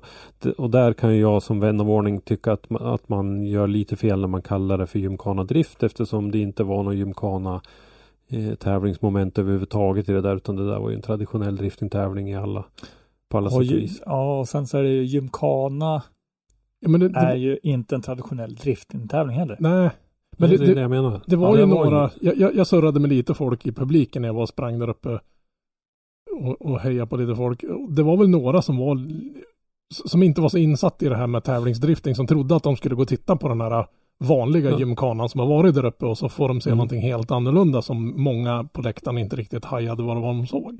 Och alla nördar som lyssnar på det här de säger ju bara men det, är- det är ju bättre så. Ja, det är det ju. Om man kan det, om man förstår det så är det ju det. Men ett exempel, jag tog med mig min yngsta grabb, den äldre grabben har ju många av er träffat som varit med ute på många tävlingar genom åren. Men den yngre hade aldrig sett någonting och då tog jag med honom på Gymkhana Drift första gången. Därför att eh, de här skumgummikorvarna slänger och det tänds lampor och det syns tydligt och klart när Mm. de har klarat ett mål och inte och så vidare. Så det tyckte jag var ett, ett lämpligt eh, första eh, en lämplig första erfarenhet för honom att titta på av, av den anledningen. Och då förstår jag att de som gick dit till den här tävlingen och trodde att de skulle få se det och så ska man istället vara med och avgöra eh, proximity och vinkel och hur följde han linjen till leadbilen och så vidare. Det är ju någonting helt annat. Men det var väl att de hade tagit över det namnet så att de ville väl liksom Ja, de ville knyta- rida på den Ja, ja, men precis. eh, absolut. Så ur marketingvinkel så förstår jag ju den grejen. Men det, det var ju lite vilseledande för de som Mm. inte var så jätteinsatt. Exakt. Men, men bortsett från det så var det en sjukt bra tävling. Och sen måste vi väl faktiskt ge hela SDS eh, event, eh, vad ska man säga, promotorgänget en, en eloge för det var ett jävligt bra arrangemang i år. Och sen då mitt uppe i Mm. alltihopa bli tvingad att byta eh, vad ska man säga, Ja, li- livestream, livestream-gäng mm. och det, det, det märktes fan inte. Så, så hatten Mm. av till det nya gänget som kliver in och bara tar upp en, en, en, fyller ett par ganska stora skor och får det så att det till och med varit lite bättre. Mm. Det där finns ju mera i detalj i avsnittet vi gjorde Mm. med eh, SDS-gänget. Det var väl 136 tror jag. Eh, som ni kan lyssna på om ni vill höra mer om det där. Men i, i korthet så var det ju att det gamla livestream-företaget blev ju av med sina prylar i och med en, en stöld ur en av deras eh, bussar. Så att man fick leta åt ett nytt bolag till Mantorp på i första tävlingen. De, det nya körde de. Jag hoppas de får behålla det här gänget till sin kommande serie. Det har inte jag fått Ja. någonting bekräftat men de ska ju ha en ganska schysst livestream där också. Jag tycker det här var ju Mm. det, Nej, och vi vet ju, vi har ju pratat ju med Marcus Stenmark som var livestreamansvarig för eh, SDS 2022 och även kommer att jobba vidare med det 2023 att det finns önskemål och det finns drömmar om eh, alla möjliga mm, ytterligare med, vi pratar om eh, drönar, statisk drönarbild och vi har pratat om lite alla möjliga olika varianter och det, det finns planer och det finns drömmar om. Nu har ju. DJI släppt ett helt enastående litet eh, drönarkamerapaket som tar upp ingen plats och kostar typ 4-5 tusen spänn. Så nu skulle man ju nästan kunna ta och rigga lite kameror i bilar. Åtminstone en eller två. Kanske ta någon bil i något hit. Bara trycka in en, en kamera så man ser vad som pågår i bilen också. Mm. Mm. Ja, men alltså det finns ju möjligheter överallt. Ja. Ja, Men, ska ja. vi stänga SDS? Mm. Vi stänger SDS och så kan vi kliva upp på DMEC istället då. Europanivå Mm. 2022. 2022. Det var ju rekordmånga som eh, skulle köra då i år för det var ju hela sex stycken svenskar. Mm. Christian Erlandsson, Linus Joensuu, Viktor Joensuu, Felix Lindvall, Joakim Andersson och Pontus Hartman blev ju antagna då till årets DMEC. Plus att vi hade ju ett antal som körde då den svenska deltävlingen på Fällfors som wildcards. Ja, precis. Eh, Men de här körde ju, nu körde ju tyvärr inte alla hela serien. Det var ju flera som inte var med på Mondello Park till exempel. Och Men det är väl lite förståeligt med tanke på budgeten Ja, det- som krävs för att ens ta sig dit. Ja, det fanns ju lite olika anledningar till det. De hade ju lite, eh, vi vet att Jocke Andersson hade lite växellådsproblem bland annat och eh, Pontus Hartman hade ju någon, eh, ja, det var någon familjerelaterad grej som gjorde att han inte kunde åka och sådär. Så att det fanns lite olika anledningar. Men det var ju synd. Och, och jag tycker att man kan diskutera. Jag förstår ju att halva gänget bakom Formel, eller bakom eh, Driftmasters menar jag, förlåt, är ju irländare och att de vill ha en tävling på sin hemmaplan. Men om man tittar vad det kostar för förarna och teamen att ta sig Mhm. dit så är det ju frågan om det är rimligt att ens Ja, det var, väl Köra inte en bara, tävling det var väl inte bara några svenska förare som valde bort Nej. tävlingen. Utan det, det blir ju ett jäkla manfall. För det var väl någon som hade sagt att det kostar lika mycket att ta sig dit och tillbaka som att köra resten av säsongen. Ja det var Mm. ju några år sedan det som eh, precis men det Det Hade nästan varit bättre i så fall. Hade det nästan varit bättre i så fall att de lade Mondello-deltävlingen i England. Ja, Hade Ja, fast nu är inte England med i EU Ja, så nu jag är ju säga det det. Lite struligt Ja, också. ja, ja, precis. Men eh, ja. Hållt sig i EU helt enkelt. Irland är ju EU. jag tänkte säga, Ja, men- hå- hålla sig på kontinenten istället för på någon halva. Ja, precis. Eller på någon Ja. halv, en hela. Ja, nej det, det är lite tveksamt. Eh, vi kan väl dra banorna på en gång när vi ändå är inne på det där. Mondello Park var ju som sagt först ut och sen hade vi Greinbach Österrike. Eh, Fällfors, sen var det ju den klassiska tävlingen i Riga. Sen var det Ferropolis som ju är en otroligt häftig arena och sen var det finalen då på, i Lotz i Polen som ju var en ny arena i Polen som vi inte har kört på tidigare. Eh, svenskarna gjorde ju lite bra ifrån sig emellanåt. Vi, vi hade väl ingen som gjorde den här höll den här höga jämna nivån över hela, sett över hela säsongen. Nej, det här med, med, med stolpe ut höll ju i sig även det året. Liksom. Ja, jag tyckte på slutet tycker jag nog kanske att vi fick tillbaka lite grann av det där och hade lite flyt i alla fall. Mm. Eh, men om vi säger första tre, fyra deltävlingarna så var det ju, det var ju stolpe ut varenda gång. Det Men är inte det i lite, lite en sån här rutingrej? Det är lite som man kommer till, som, titta på, några av norrmännen i, i Formula Drift. Och det tar väl kanske några säsonger innan man har kommit in i det hela så att säga. För det är ju Mm. det är ju en, alltså svensk drifting all ära, men det är en jävla skillnad upp till det. Mhm. Ja, det är ett stort kliv. Ja, man väl kommer upp dit. Mm. Ja, nej så att vi, de hade ju bra resultat tyckte jag nog eh, lite hit och dit flera av dem. Så att eh, vi får väl se. Ja, men sen, sen- sen är det också att eh, det var mycket stolpe ut sa vi, vi fick tillbaka lite grann. Eh, men en kanske ännu viktigare grej är ju att våra svenska hjältar visade att de faktiskt har möjligheten. Ja, Mm. ja. Men ge dem en, en, två säsonger till så tror jag nog inte det är liksom orealistiskt att förvänta sig topp 10-platser. Ja, nej, nej, nej, nej. Det, det finns. Till och med kanske pall någon gång. För jag menar, Men, det, men, då, men det är då, inte då, då, ja, då kommer vi in på det här med att kunna ha hela grejen och ha någonting som funkar. Mm. Inte ha oturen med bil och så vidare. Och så vidare. Men sen, Ja. sen är det ju säkert på den här nivån, där börjar jag menar det kostar ju en ruskig massa pengar att köra SM. Men på den här nivån, där gäller det ju att snäppa upp liksom finansieringen ganska rejält. För det, menar, det är ju transportkostnader som är helt horribla och det är ja. det går ju på en annan nivå. Det kräver ju, alltså man ska säga, det sliter ju på materialet på ett helt annat sätt också. Eftersom hastigheterna Mm. är oftast mycket, mycket högre. Vi kan eh, dra oss till minnes lite grann då hur det slutade där Piotr Wiesek blev ju mästare igen då. Eh, back to back andra året i rad. Jack Shanahan tvåa. Connor Shanahan trea. James Dean fyra. Alltså tvåan, trean, fyran från Irland. Eh, Tor-Arne Kvia är med i toppen igen trots att han hade lite mekaniska gremlins flera gånger. Det var ju någon eh, gasvajer för Mm. 200 kronor som eh, var eh, en gång och sådär. Eh, på femte plats då. Eh, så att eh, riktigt starkt och eh, om vi tittar på svenskarna hur de landade i serien då till slut så var det Jocke Andersson som blev bäst placerade svensk med en 21 plats i sammandraget med 129 poäng. Eh, platsen före Felix Lindvall faktiskt som eh, på 22 plats då 127 poäng. Christian Erlandsson blir 30 man med 78. Pontus Hartman 34 med 59.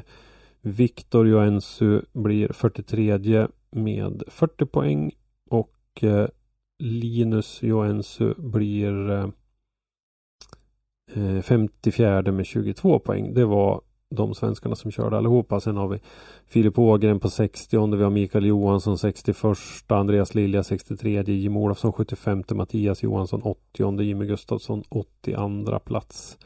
Och det är wildcarden från. David Skogsby då, eh, på en delad 90 plats. Det är wildcarden då från Fällfors, ja precis. Så att eh, 21 och 22 plats, eh, inte det de önskar sig, vad jag kan tänka mig. Men tittar man på det och konkurrensen och vilka som ligger före och så vidare så tycker jag inte det är ett resultat att skämmas för heller. Nej, och kollar man på vilka som ligger efter så är det definitivt ett bevis på att det inte är någonting att skämmas för.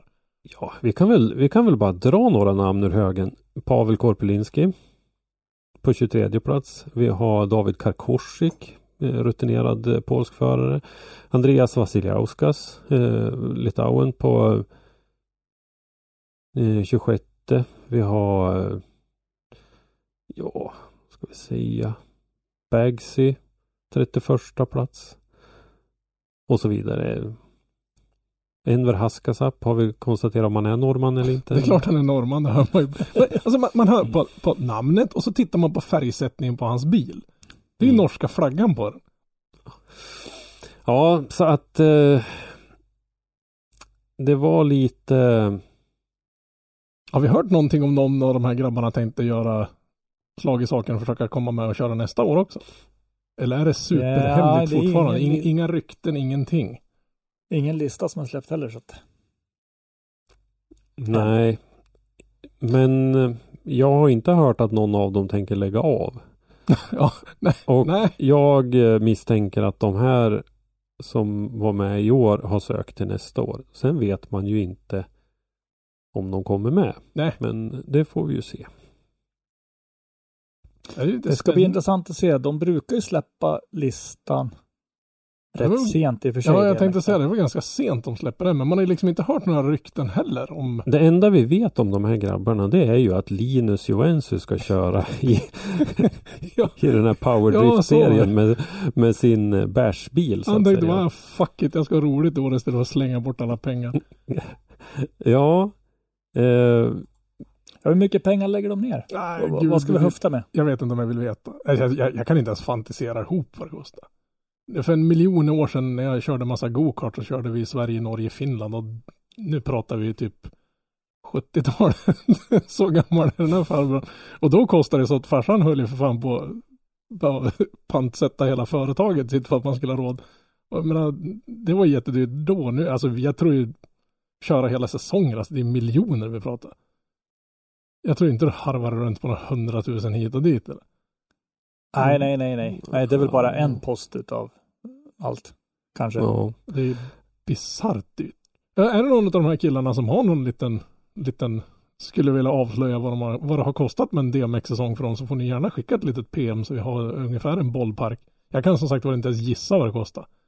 Det måste ju vara någon Nej, fan, alltså, det- fantasisiffra. nej, Vi, behöver, vi behöver ju inte säga vem det är som har kommit Ja, med nej, nej. siffran. Ba- Om det kom, får vi en siffra så kan vi så kan vi dela med oss av den men eh, Den gemensamma tron är väl i alla fall sjusiffrigt belopp. Mhm. Om vi säger så då. mm, ja, det, är nog- det närmar sig där i alla fall. Ja. Eh, Jag, jag, hoppas att jag tänkte- Erlandsson tänker köra nästa år igen och att han har med sig humöret från Östersund. Jag tror Ja. han ska ha, för det, Mm. den Ja, det tävlingen, det, det, har jag nästan glömt att berätta, den tävlingen såg vi en tändning i Erlandsson som jag har, fan. Mm, jag tror vi pratade en del om det i, i avsnittet om Ja. finaltävlingen och den, den tändningen den vill vi se mer av. precis, den, den liksom, in, vad ska man säga, inte bryr sig så jävla mycket om själva tävlingen utan bara, bara det humöret och liksom, nu jävlar ska jag Mm. visa vart det här skåpet ska stå och det är kaffebrunt, kaffebeige. Nej, det, det var, det Ja, var men, mäktigt det är att hans, se. hans mentala Ja, inställning. jävlar, han tände till. Han var fan till och med riktigt förbannad ett tag där. Det kanske man inte ska Mm. ha med sig på startlinjen, men nej. Mer av sånt. Det känns som man är över den här jävla pucken vi håller på att tjata om. Det. Det, Nej, jag hoppas att han kan bibehålla det vi, vi, vi, vet ju att, ja, vi vet ju att han har jobbat med en mental coach. Mm. Så att jag menar, det, det, jag tror det är det som betalar sig. Jag är glad att det inte var mig han var arg på. Jag har alltid att säga Ja. på, på, på 20 meters håll. Han, han, det var snudd på att det var liksom uppe vid Ivars förbannad i ögonen där. Nej, det var... Ja. usch. Han, han var helt... Ja, du, hade få, du hade fått en, en rak en som hade gjort att skorna hade stått kvar. Ja, ja, lätt. Det, det har... Nej, men det, det var, en- han, han lugnade ner sig snabbt som fan och så löste problemet och sen var han med i matchen igen.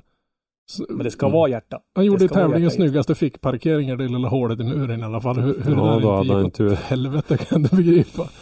Ja, där är jag frågan. Var det mer tur Ja. än skicklighet? Nej, det var bara skicklighet. Det är ingen tur där. Ja. Har vi, vad Har vi, då? andra lite, har vi några andra nyheter att komma med då? Ja, men lite DMEC har ju släppt Ja. att det ska ju gå på, det ska gå baklänges i DMEC nästa år tydligen. Åtminstone med arslet. Ja, alltså, alltså vi, vi har ju en, vi, vi kallar den lite skämtsamt för den baklänges åkande halvgalne japanen. vet inte fan om halvräcke alltså. Har du sett, Nej. har du sett, alltså googla runt på, på, på tuben och kolla hur karljäveln beter sig med en bil. Det är, man tyckte Den var- här, alltså den här killen, han fick sig nog sådana hårda nj- njursmällar så han alltså pinka ut sina njurar Ja, och ja. har alltså inga nerver ja, kvar. det, det, det är helt sjukt. Eh, men han har alltså gått ut och sagt att han ska ställa upp i DMEC. Vem? Nao, Naoki Nakamura. Ja, jag tänkte säga, vi har inte nämnt vad han heter, men det har väl kanske inte un- undgått någon att han ska köra. Eh, meriterna är ju inte dåliga. Han är ju då, han har kört i D1, Street Legal, Det är väl Alltså? deras, vad ska man säga, det är väl deras RM-serie ja, så att precis. säga. Eh, 2009 till 2010 och 2014 så körde han den. Nej, gick han, var, upp, han, nej, han var mästare de åren. Han vann serien de åren. han vann serien. Ja, ja. Om du ser. Det sen klättrade han upp 2019 va, om jag inte helt ute och minns dåligt. Så klättrade Ja. han upp till, till nästa division där, där han hade väl Ja. lite sådär, gick väl lite upp och ner, men 2021. Han blev mästare Mm. 2021 ja. Han fick väl Precis. fyra, fyra andra eller tredje platser under 2021, så totalt vart det mästerskapsseger i, i serien. Och sen vann han någonting som eh, Global, eller vad ska man säga, World Time Attack Challenge har ju i samband med att de kör den här humongous stora serien så har de även en, en drifting-serie som heter Garrett International Drift Cup. Och den vann han 2019. Jag kommer inte riktigt ihåg hur det gick 2020 när han var med där. Så det är liksom, Mm. och där är det ju folk från hela Asien, Australien, rätt stora namn med och åker där borta. Det ska bli väldigt intressant att se. Ja, dels, För han, han kommer ju från driftingens födelseland. mm. Han har ju varit kört på en del små häckiga banor som ser mer ut som en övervuxen. Man, man, man är lite imponerad av James Dean och hans lilla träningsbana, men men den här killen har ju kört på saker och ting där en annan knappt skulle våga, åka i lugn och sansad fart med en vanlig personbil åt ett håll. Och vill, vill, ni höra på en exalterad japan så, så sök på han och titta på de videos Ja. när han kör, kör sitt eh, Jag menar, alla, alla, backwards entry. jag menar, alla tävlingar han kör så galna japaner är ju sjukt underhållande att lyssna på som speakers. Men det, det är väl inte bara liksom backwards entry-grejen som är hans stora grej, utan det är att som, som chaseförare han är helt brutal. Så jag Ja. ser verkligen fram det skulle vara makalöst att se Dean och han i en battle. För det är ju två killar som bokstavligt talat skulle kunna dela på en bil och åka runt. Det ser liksom löjligt ut. Här, här är en till sån kille. Och ja, japanerna när de kör drifting, har, om ni tänker på det, så ligger de väldigt tight och de följer varandra väldigt fint. Så att det är ju liksom verkligen alltså den Mm. andemeningen. Det ska bli riktigt kul att se det här i DMX för att eh, vi, vi såg ju Daigo Saitos eh, återkomst i elitdrifting i, i ryska serien här om året som ju blev eh, skit och pannkaka om man ska Mhm. vara lite snäll. Eh, det blev ju ingenting av det. Mm. Eh, och vi har sett han skulle satsa och Saito skulle satsa på Formula Drift likadant också så här. Och att nu Nakamura tar chansen att komma och köra i DMX som jag tycker på flera sätt är en tuffare serie än vad Formula Drift är. Det är det ju. Så eh, tycker jag att han, eh, han sticker ut hakan och vågar och jag gillar det. Och det kommer ju att göra att världens driftingögon i ännu större grad riktas mot DMX än vad det faktiskt har gjort redan hittills. För det Men här, så är, är det, ju större namn som kommer ut i Mm. serierna desto mer ökar det. det här känns ju lite som det är av eller på det här. Ändå kommer det här att gå skitbra eller så blir det en påse skridskor av det. För Ja. frågan är om hans stil passar i Europa mot hur de grabbarna kör. Ja. Din och han tror jag kan, kan samsas. Jag tror att de två skulle kunna bli makalösa ihop i en battle. För de har lite samma proximity skills och de båda två är duktiga på backwards entry och grejer. Och de har liksom samma fartresurser och liksom, vad ska man säga, fin motorik i hur de placerar bilen på något sätt. Mm. Men jag vet nu hur han skulle stå sig mot Piotr till exempel som är mer en dragracingförare. Det tror jag, Jag tror, eh, alltså, eh, om vi tittar på driftingen och utvecklingen så, ser, så vet vi ju att det är tre spår. Du har utvecklingen i USA, Mhm. utvecklingen i Asien, där Ryssland är lite grann med. Men alltså grunden från Japan, utvecklingen i USA som har tagit ett spår, utvecklingen i Europa som har tagit ett helt annat spår. Kan han gå in i det europeiska spåret?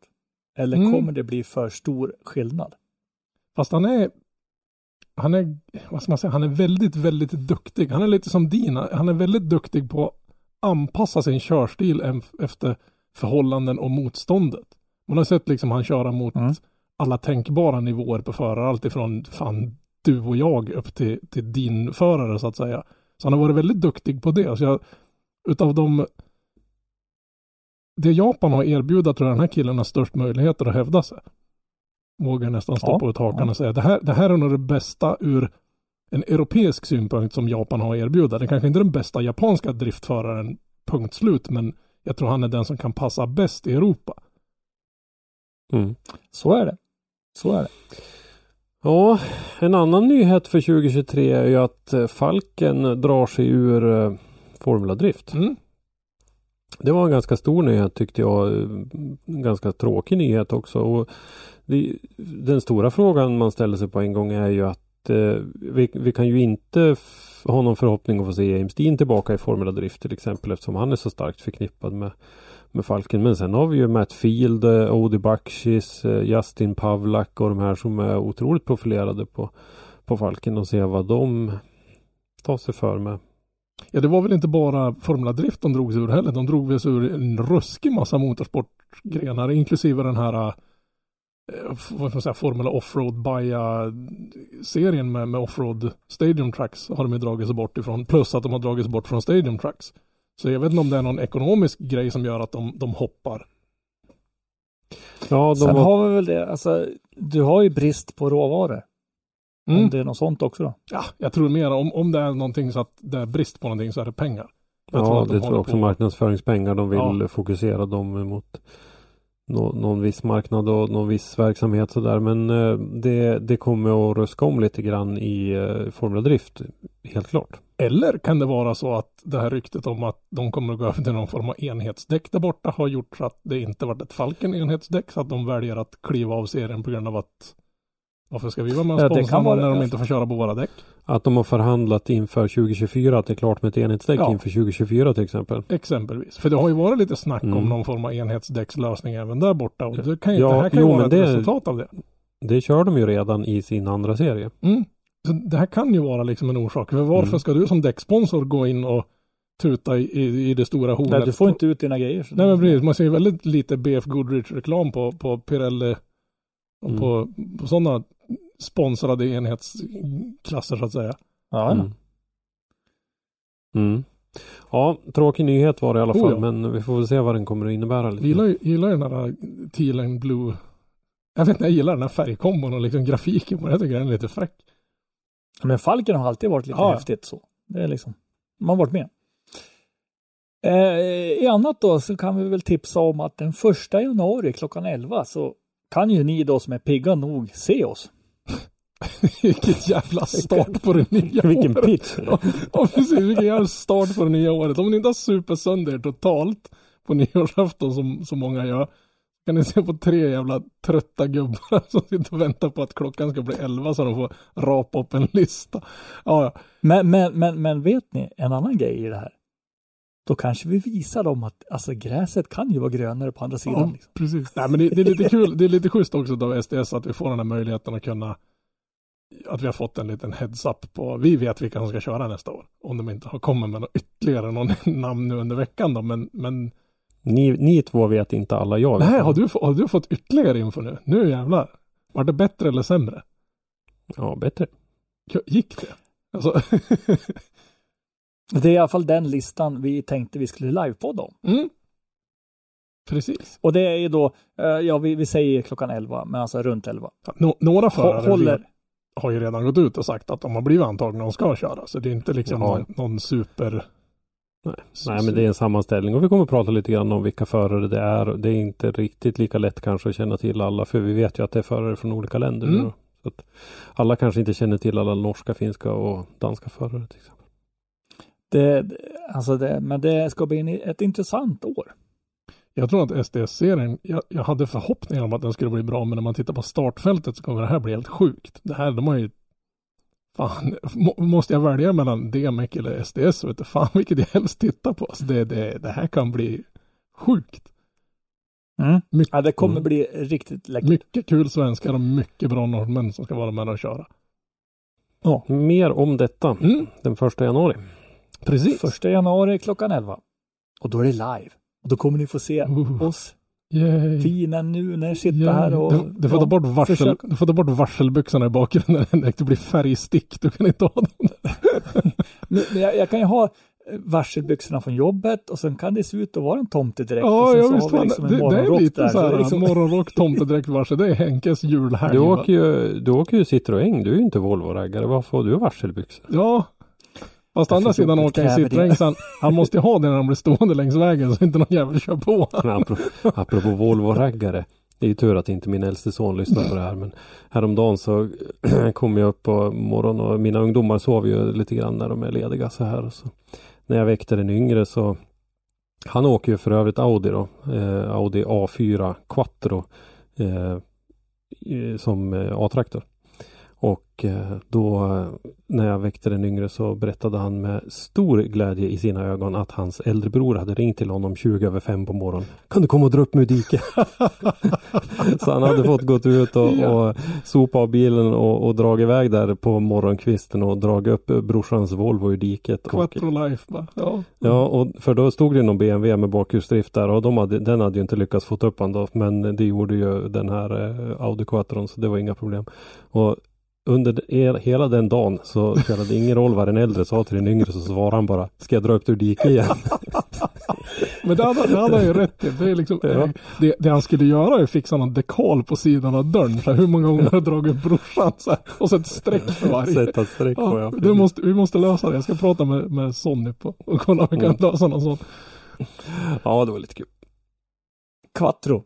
For Mm. life. Yes. For life. Men men. Vi har väl inte så mycket mer än att eh, bara eh, återigen då säga då följ oss. Ja, och önska, framförallt, framförallt önska alla lyssnare ett gott nytt år. Ja. För det här kommer ju ut innan på fredag, innan nyårsafton. Ja, Och så kommer precis. vi tillbaka dagen efter nyår. Så det, är, det är ingen återvändo, men det blir inte av oss så jävla lätt. Det är så när vi syns nästa år. Ja, men precis. Det, det klipper vi bort det där skämtet. Det nej, fy, usch. Ja. ja, i alla fall, eh, följ oss. Glöm inte att följa oss på Facebook och Instagram. Ni heter oss under Motorsportmagasinet på båda ställena. Dag, eh, nyheter från motorsportvärlden hittar ni som vanligt på Motorsportmagasinet. Där ni även kan handla t-shirts och massa annat kul. Och med det så vill vi bara önska er ett eh, gott nytt år. Och hoppas att nästa år blir bra mycket bättre än det här året. Ha det bra. Hej då. Hej då.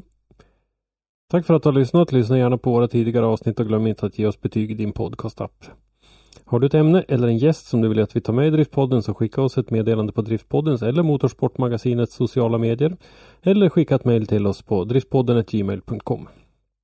I dagens avsnitt har du hört Henrik Andersson, Christer Hägglund och Robban Strandberg. Ljudpåläggning och slutmix Robban Strandberg. Driftpodden produceras i samarbete med Motorsportmagasinet och Powerslide Media AB och produktionsåret var 2022.